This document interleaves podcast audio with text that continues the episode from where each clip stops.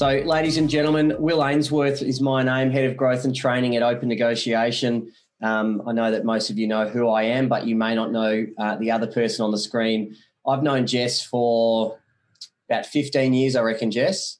Yes, long time, mate. We've known each other. Yeah, we've uh, known each other since uh, Ray White days. I was uh, Ray White Geelong, and, and Jess was and still is Ray White Warrnambool. That is part of his life uh, and his business at the moment. But Jess and I have become good friends over the years. Um, and I'm really, really honoured that you decided to jump on um, for our people because I know when I was at Ray White, if you um, uttered the word structure or database or anything like that, everyone would say, go see Jess Densley. He's the master of structure and databases and systems. So, uh, and that's how I built my career as a real estate agent, is following pretty much what you now coach. So, welcome aboard, Jess. Thanks for being here. Yeah, thanks, Will. Thanks for the very kind introduction, mate. It's um, it's a delight to um, join you today and all your listeners. Yeah, thanks very much, mate. Um, and it brings me to my first question. Um, you still own um, your business and you're still um, a, a, an owner in the business, and you've obviously got a big oversee over that business, but you also branched out a number of years ago to start a mentoring and coaching um, program. So, yes. what was the decision in sort of doing the hybrid of both models there? Yeah, it's an interesting question, Will. I, I guess for me, fundamentally, when I break it all down, I've always loved to see people grow and businesses grow. And and I love that journey in Warrnambool and, and still love that journey. And I guess for me, it was almost on, I think I do the same things in my coaching business what I do in my other business. And today I really in, in Warrnambool, I, I, guess I work on a lot of high high level stuff these days around recruitment and culture and a lot of the systems have been set up for a long period of time and, and the team really run those really well now. So we um lucky enough that the whole business is integrated in that aspect. And mm. yeah, I've had just had a real passion for for growth and helping people, mate. So it's probably the reason why I went down the, the coaching path initially. And what I like about what you do is you still have your finger in the pie of actually running a real estate business. So you're yep. always current. Yeah. Um, I know when I deal with you, you're always talking about current stuff. You know, this is what our team's doing this week, as opposed to I used to know something about real estate 10 years ago and now I'm kind of pretending that I'm still have my finger on the pulse. Would that be? Yeah, absolutely, mate. I think it does hold some weight, I think, and uh, I hope so. And, you know, I talk a lot about in my coaching sessions, you know, my current team and clients that we work with. And, you know, I um, talk a lot about Fergus, who you know, Fergus Torpy, who works in Warrnambool and just recently become the number one deal maker in the country. And I was extremely proud of that, knowing that he started as my PA and I trained him up and he's uh, one of the most systemized, very much like you were in your business, one of the most systemized people that I've met. Yeah. And it just just shows, you know, real estate can be an easy business if we understand those building blocks and the steps that we need to do. Yeah, correct. Um, now, when I look at your um, your real estate coaching business, you've got like a three um, pillar philosophy, and that is control, perform, and scale. Can yep. you tell me just a little bit? I've got a further questions, by the way, but just sort of tell me the reason you've got those three as your main pillars of your philosophies. Yeah, I guess when I built my coaching program, as you mentioned, Will, systems was, was a big thing. And uh, I looked at, you know, I, I philosophy look at a business that they need to firstly get control. So that was the first part of our model that we developed of uh, looking at all the different areas that a business needs to get control. Then once they've got that part in place, we then move into start to get into really perform and start to get some leverage.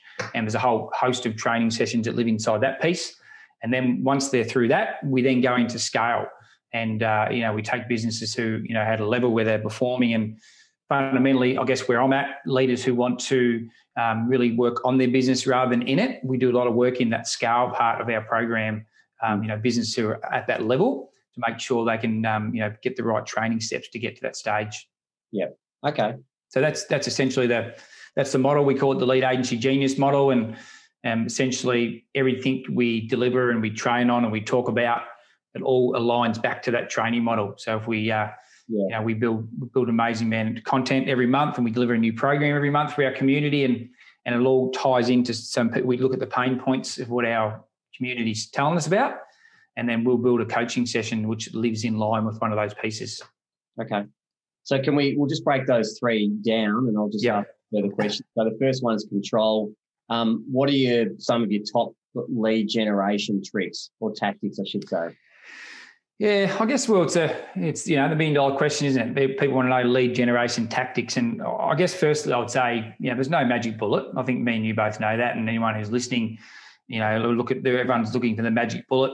I think that in today's modern real estate world, you know, more than ever before, one agent just can't do it all. And I think because there's so much on offer now on how we can generate new leads, whether it's social, whether it's, you know, in person, whether it's phone, whether it's computer, whether it's SMS, whether it's chatbots, whatever it is, there's a whole host of different ways to do it.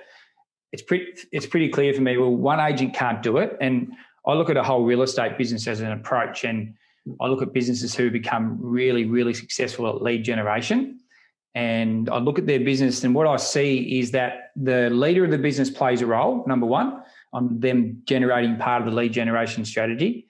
There's an admin component that plays a role, and then the salespeople play their role.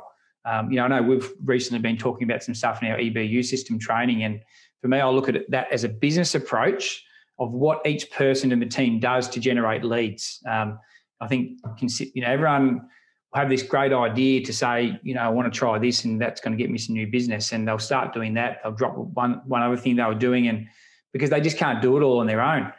You know, so I guess business leaders who might be listening to this call, I think my belief is business owners probably don't do enough for their team. Um, you know, I, I, like to think that we offer a lot. And one of the things, Will, that I've been extremely proud of back in my other business in Warrnambool is that we've never, ever, ever lost a person to a competitor from not since I've been a director. And, and I think one of the reasons for that is because we've always tried to offer a lot to our team. You know, we want to be able to make them more dollar productive. You know, I believe a real estate agent needs to be dollar productive and the business should take a lot of the stuff off them that gets in the way of, of them generating revenue. Yeah, no, I completely agree. Um, so a lot of agents struggle converting um, a lead into a listing. Yep why do you think that is? And I know there's no, as you said, there's no sort of one defined answer, but generally speaking, why do you think that is? Yeah, I, I think probably laziness is the word that comes straight to mind. I think uh, if every agent who's listening into this right now, I think think think of a time when you've got an easy listing or you've made an easy sale, and we all get those.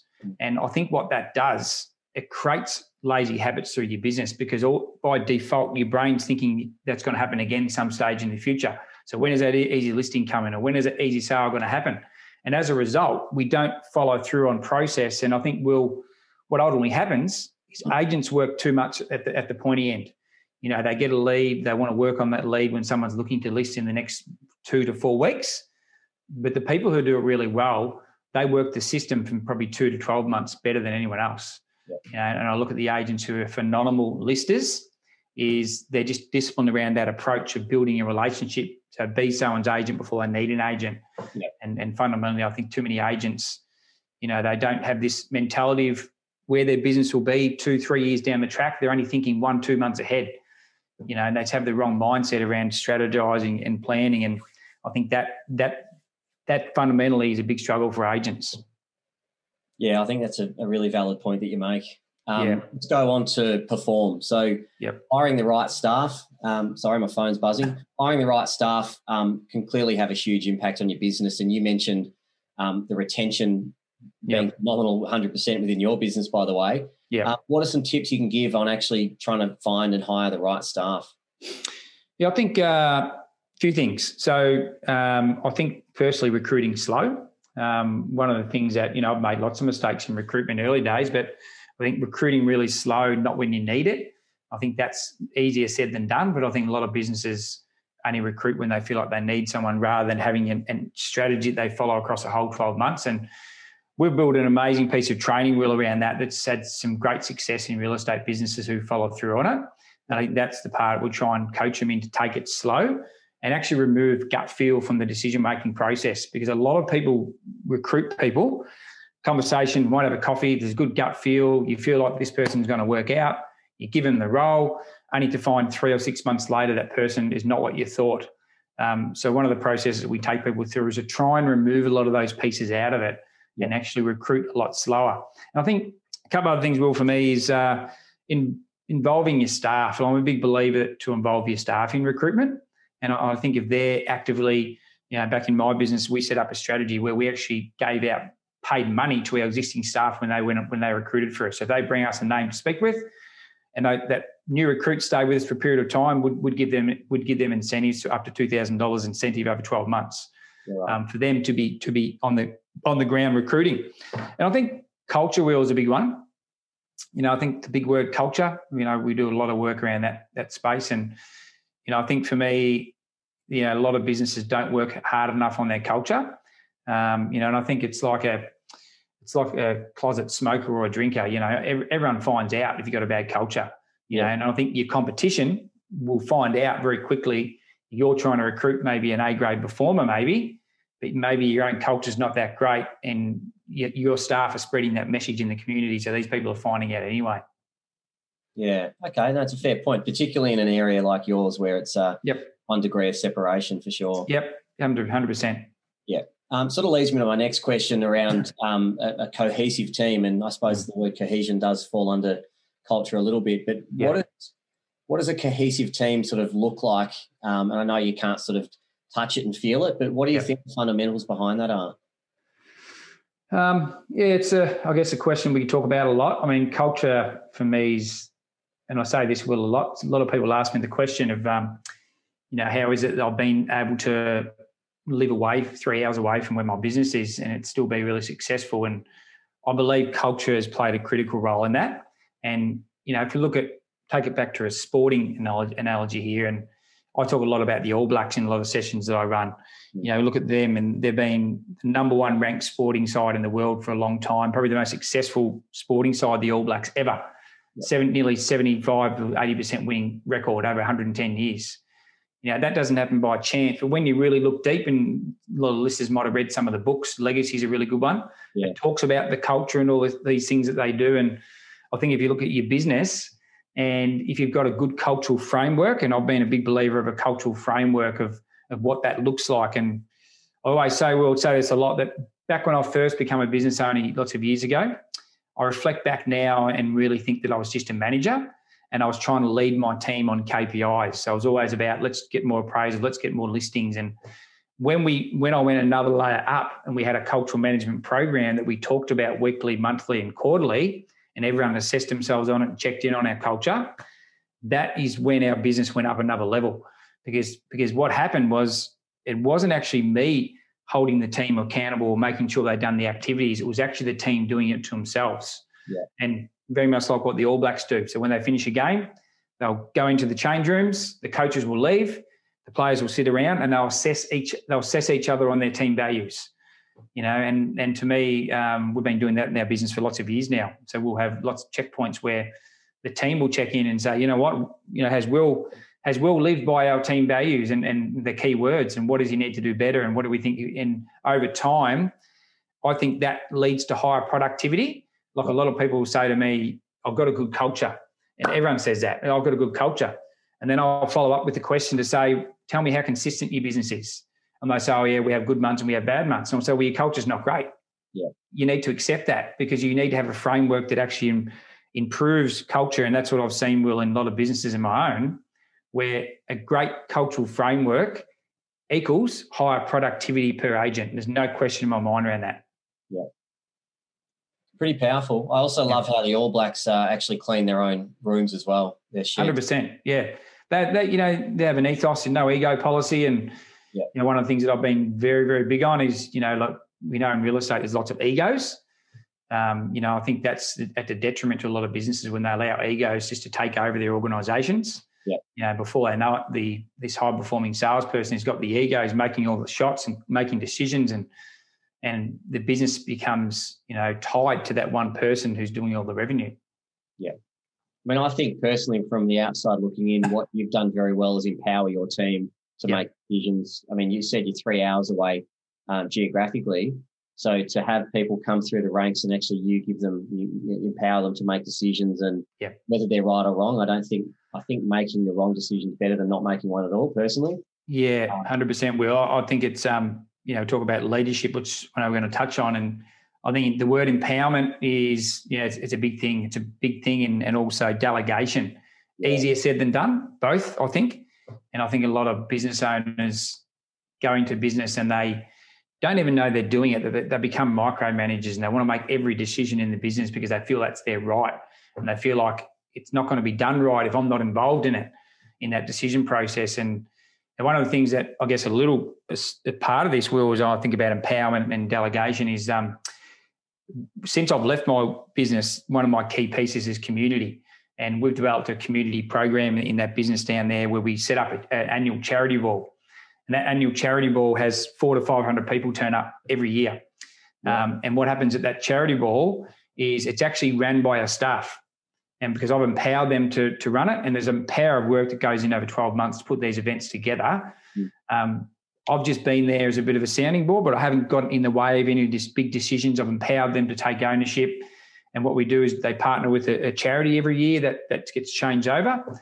And, and it's and it's allowed the business to go to another level just by that business not just standing as a you know for transactional based business. I think a lot of businesses get too focused on transactions, you know, and I think if you have a piece over the top, which is culture and community and all those things that we always talk about, um, I think that allows your business to stand for something more than just that transactional based business. Yeah, agree. Um, by the way, um, everyone watching on, if anyone has any questions for Jess via Zoom or Facebook, please pop them in. Um, because this is for you. So if there's any questions you've got that you want Jess to cover off on, uh, certainly if we have time, I'll I'll post those up or ask him the questions. So please do throw any questions you've got in. Yeah, fire away. Yep. Yeah. Um, let's move on to scale. Yep. So this is a but once again, I've got some pretty hard hitting questions for you to answer in a succinct um, period of time. But yep. when would be the right time to scale up in your business? Um, I think I think again we probably touched on it, Will, um, just a bit before. We talked about um, we talked about empowerment, and, and I think that's for me is is a really important phase to understand your empowerment. And I think once you you got your systems right, I think we, we you touched on at the start. You know, systems is critical. I think a lot of businesses try and scale up, they haven't got the systems in place to be able to do that, and they they continually have cracks along the way. Mm. You know, and I guess systems is a big word, I know, and there's lots of different areas of a business. And you know, look at a look at my business, look at lots of businesses today, and those business owners or leaders of businesses that understand the different systems they need generating week to week, and they understand the role that the business needs to play in that system, and they understand the role the agent needs to play in that system. I think they're the businesses that actually can scale. They can scale up because everyone knows their roles yeah. Everyone knows you know, I've got my lane that I'm going to operate in. You've got your lane you're going to operate in, and no, and everyone gives each other the uh, the empowerment to be able to go down those lanes. If there's mistakes made, let's come back. Let's learn from that. And you would see it, Will, in your work, those businesses that perform at those higher levels mm. Is you know is having great systems and everyone knowing where their role is. Because I think in typical real estate business, ones that don't get it right, it's just chaotic. You know, you go in there and it's just absolute chaotic. No one knows who's managing what, talking about what.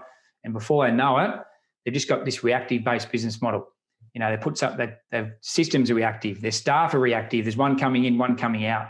And before they know it, it just becomes too hard almost to put all back together. Yeah. It, it's not a question I sent over to you, so you wouldn't have prepared yep. for this necessarily, but it's a one I really want to ask, and it can be quite a polarizing thing in real estate where the director or business owner mm. sells daily versus the one who sits back and not shouldn't say sits back, but doesn't listen, sell, and spends their time managing and structuring and doing all that part of the business. Yeah. You think is there room for both, or do you think? And I know that most business owners are salespeople that have gone in and then bought the business, and it's kind of all they've ever known. So that it's hard for them to let go. But do you think a business owner can listen, sell, and compete against their own agents? Yeah, think- I think so. No question. Will I think there's room for both. I mean, it just depends on what people's visions are or where they want to be. And I ask every time I have a business owner or leader that joins my mentoring programs, the first question I ask them, yes, I said, where do you see yourself in three years from today? You know, where do you want to be? What chair do you want to be sitting in? What role do you want to be playing? and then we can build out how that looks, the stepping stones towards that. And a lot of business owners will still still want to sell. There's no problems with that. I, I think if my belief around that is you've got to have a real fair policy, um, a real fair policy of if there's if there's 50-50 situations that come up, my rule always around that is we go in the favour of the salesperson, not the business. Whereas I think a lot of people who get it wrong, they still list and sell and they come across to the team like they're very greedy if there's a 50 50 situation, they take it rather than giving it off. Yeah. Um, actually, just had this simple, very conversation just today. We'll actually with um, Ferguson and Warrnambool, we had a situation exactly like that. And he asked me my opinion on it. And so I said, you know, my rule is the 50 50 situation, it goes back to the team. Okay. And see, I can see definitively that's your rule. Yeah. You can just make that up on the spot and go, I think that's what we should do. That's probably been something you implemented long ago and everyone knows that. That's right. A long, long time ago. It's it's the, you know, not firm but fair policy, if you want to call it that. Yeah. You know, but people know that I'm ingrained in the culture now.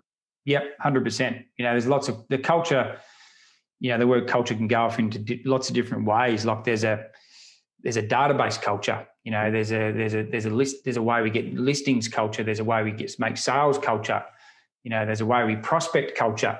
You know, there's all these different little culture fields through the business that have been developed over a number of years, yeah. and they just happen on autopilot. You know, there's um, you know, I always look at it if, if it's working like that 80% of the time, and you know, the business is going to operate extremely well. And and you know, I know a lot of people having good good markets at the moment, Will, and the, business, the market across the country is booming. I think in most parts right at the moment. And I know it's pretty easy to say you've got PBs, but that business has done, I think, three PBs in the last four months, um, which is uh, you know pretty impressive in, in the current environment. Let me just give everyone a quick snapshot of the Warrnambool market because mm. it's been a sleepy market for a long, long, long time. Yep. You um, and once again, not this is this is right or wrong, but you being a Ray White office, very much an auction culture. Yep. Whereas your competitors were private sale, private treaty, and your days on market. Can you just fill everyone in on your the variation between your business and all the other businesses in your area? Yes. How, how was the how were the difference there? Yeah, so over lots of years, it's probably skinnied up a little bit in the last probably 12 months with the market, but predominantly over the years, average days on market was always between 120, 150. Um, it's typically a regional days on market where a lot of them sit. And our business traditionally has always been between 30 to 40. Um, so there's a massive difference in the days on market in terms of what they do around. And uh, and it's it's an interesting question. I always talk a lot about this. I just talk with my team about this a lot. The days on market, the discount rates. What does it really mean? And I think a long time ago, when we were at that phase, and for anyone who's listening and leaders and anyone who's who you know wants to get processes right, there was a period lots and lots of years ago where it was interesting where we we got accused by our competitors that uh, maybe we were underselling our properties. And I'm, I'm, very open about this stuff. And and I went on a bit of a, an investigation process. And I said to my admin team, we need we need to set up a process where we we we put some stats and get some facts around this over the next few months. Mm. And what we what we found was really interesting. We found that the our competitors that had these longer days on market had a higher discount rate than our business, and we were selling in a third amount of time. And it was an amazing set of data that we then had for our team. And we didn't directly target anyone because we were never into that. But we had this set of data that we knew we sold in the third third of the amount of days to sell, but our discount discount rates were lower. And that was just such an empowering thing for the team to be able to, to be able to have that. Isn't that interesting? You were sort of compelled to do it because yep. of something you'd been told, but in actual fact, the stats showed the opposite effect. Yep, hundred percent. Yeah, and I think it's a you know, we all everyone knows about the importance of getting the result. Everyone wants to get the result as quick as they possible, but you know, we don't lose sight of the fact that we're trying to get the best price for the vendor. And mm. I think everyone everyone says that, but I'm not quite sure that everyone follows through on that. Um, in real estate, you know, we all we all want to feel like, oh, we're going to get the best price.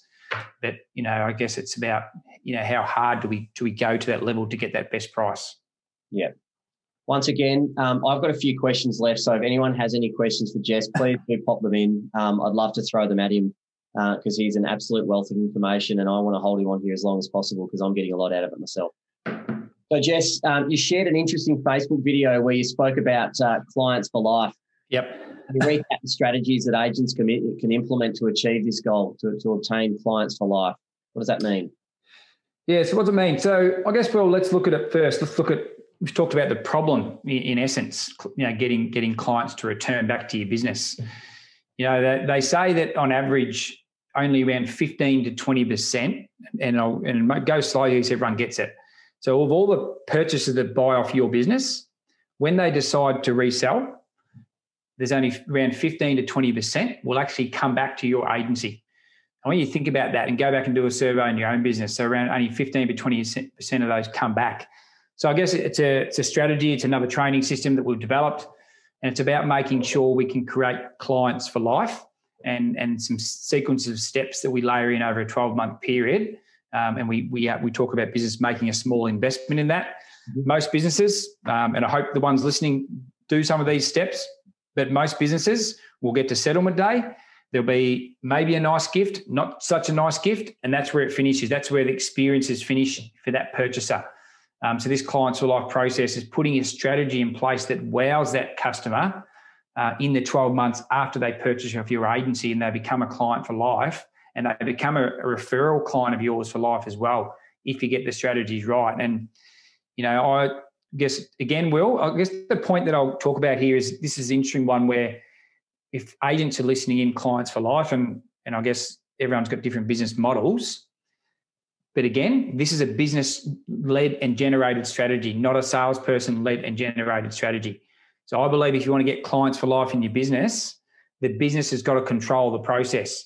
Because if you let the salespeople control the process, it becomes inconsistent and the steps don't happen all the way through. And I guess one of the things that, again, Will, that I've I feel like I've, I, we've done well over the journey. We, we try and get this right in businesses today. Is the more you can take off your salespeople and let them just list and sell, and the business controls a lot of these back end systems, you'll get clients for life and you'll have better systems. And and I think will always to always say to my team is if two of our customers were to walk down the main street today and they'll bump into each other and they'll have to have a conversation about their experience with our business, what would that conversation look like? Yeah. We want to make sure they're having a conversation that whether they purchased, whether they bought, whether they were a landlord, whether they were a tenant, that that experience was the same all the way through and was consistent. So, uh, and I think that's something that we've really, really worked hard on, and we we do a lot of uh, surveys. So we do 14 day we do 14 day customer service calls. Any person who touches the business gets a 14 day call from our customer care team all through every department. And everyone gets a call, landlords, tenants, and we have surveys that come back. We give we give out awards to the team. Um, we talk about it a lot, and we talk about the surveys. And, and I think anyone out there is listening now, we all um, we want Facebook reviews and we want Google reviews. We want all these things, but the best feedback you can get is those internal reviews yeah. because it's honest, it's real, and that's what allows you to control and grow your business. Whereas I think too too many of us want these external reviews to make us look good. Whereas that's that's all well and good, it plays a role, but I want the internal reviews because that's what allows you to improve your business. I was thinking while you're talking about that before uh, about taking all the work away from the salespeople. Yep. I was going to. Yeah. Um, you're going to have some uh, disgruntled directors out there because all the salespeople on here today are going to go back to their owners and say, "Well, Jess does this and Jess does that. Why can't you do it for me?" But uh, yep. is that something that over time you incrementally built? You didn't. yeah, like- and it's a really good question, Will, and I'm glad you brought that up. Um, I think, yeah, over time, there's a strategy around that, and, and I think that there's a strategy around how we cost that out and how we create some create some structures in the business so no one's, I guess, left out of pocket. It's covering all the expenses. But I guess for me, is we've got a, a, a training, one of our training systems we ran, we, we call the engine room. And in the engine room, we talk about running the back end of your business and we deliver a, a platform to the owners on how to actually sell that to our team to get them to, to buy into the investment of the cost and show them how it will actually make them more money in sales. Because I think that's the thing. If you can prove and show your sales team that these systems, yes, they might cost a little bit of money for us to run, that can actually make you 30 40% more productive mm. you know you're going to be a pretty happy person and that's i guess over time that's what's been proven um, i know in my business we, we proved that to our team where we were able to double people's revenues and what they were making taking home to their families as a result of us taking all this stuff away but actually making sure it's consistent. Yeah. Okay. It, it happens over time. There's a i'm happy to talk to anyone offline about this but there's there's a few strategies to set up around that. Um, and this is by no means a pitch to Jess's business, but um, if, if, anyone does want to get in touch with you about your yep. coaching side of business, what what what should they do? Um, yeah, they can like, yeah, reach out to yourself. Probably my email is just jess at jessdensley.com. Pretty simple. Yep. Jess at jessdensley.com. Yep. Um, yeah, feel free to send me an email. Happy to um, talk anything about that.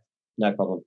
Now, away from the real estate part, and I'm going to get a little bit more personal. Every Better Agent Series uh, person that comes on, we ask them rapid fire questions. Yep Are you ready to go? Yep, go for it. Who is your hero? Um, yeah, probably it's hard one to answer. Lots of heroes. Um, I mean, first one that comes to mind is Roger Federer, but I guess another layer down is my hero is anyone who can achieve their dreams. You know, I look at through ambition and drive, and anyone who just sets out to achieve something. And I think a lot of people leave dreams at the door. Mm. Um, so I look at anyone's, I look at my hero as someone who's you know worked really, really hard and, and they've actually achieved something in life and something they've really set out to. Good answer. Are you a dog or cat person, or neither? Uh, definitely a dog. Definitely a dog. I just had a trip to the vet this morning actually with our dog. So there you go. Yep. Okay. Fair point. Um, do you have any, uh, speaking of dogs and pets, do you have any pet peeves? Um, probably a few. Yeah. I, I, um, I really dislike messy people and disorganisation. um, I uh, I still remember it's a funny story, but when I applied for my first ever job in real estate, and I've never thought that I come across as arrogant, but I sat in this interview with this with this um, business, and and uh, you know I was had never done real estate ever before, and they asked me for a bit of feedback and we had the interview and went and I was sitting in their office and I said, well, the only bit of feedback that I'll give is um, I'm a bit taken back by how untidy your office is. um, and I got the job at that place, and and, and but I, I guess I do always hate disorganisation and people who are messy. Um, yeah, I think that's probably one of the one of the things that, and people who guess make excuses and try and blame other people for their for where they're at in life. I think that to me is um, yeah, frustrating. And I've always been a one to say to people, you know, just have good internal integrity. Be honest with yourself. You know, be have you know, be honest with yourself where you're at, and don't blame other people for for, for you, you know, for where you're at. Knowing you want to be somewhere else, but you're not willing to take the steps. Yeah, I like that. Yeah, you, you see someone where they are today, and you've only got to look back at their history to work out why. Like it's yeah, hundred percent. It's like well, you've done well, and you know, my coaching business I run now. It's four, it's probably four good years old, but it's probably seven years old, really. You know, all the work, there's three or so years I had beforehand building a lot of stuff behind the scenes and working the long hours and and all that type of stuff. And it's like when I was in sales, you'd have been the same.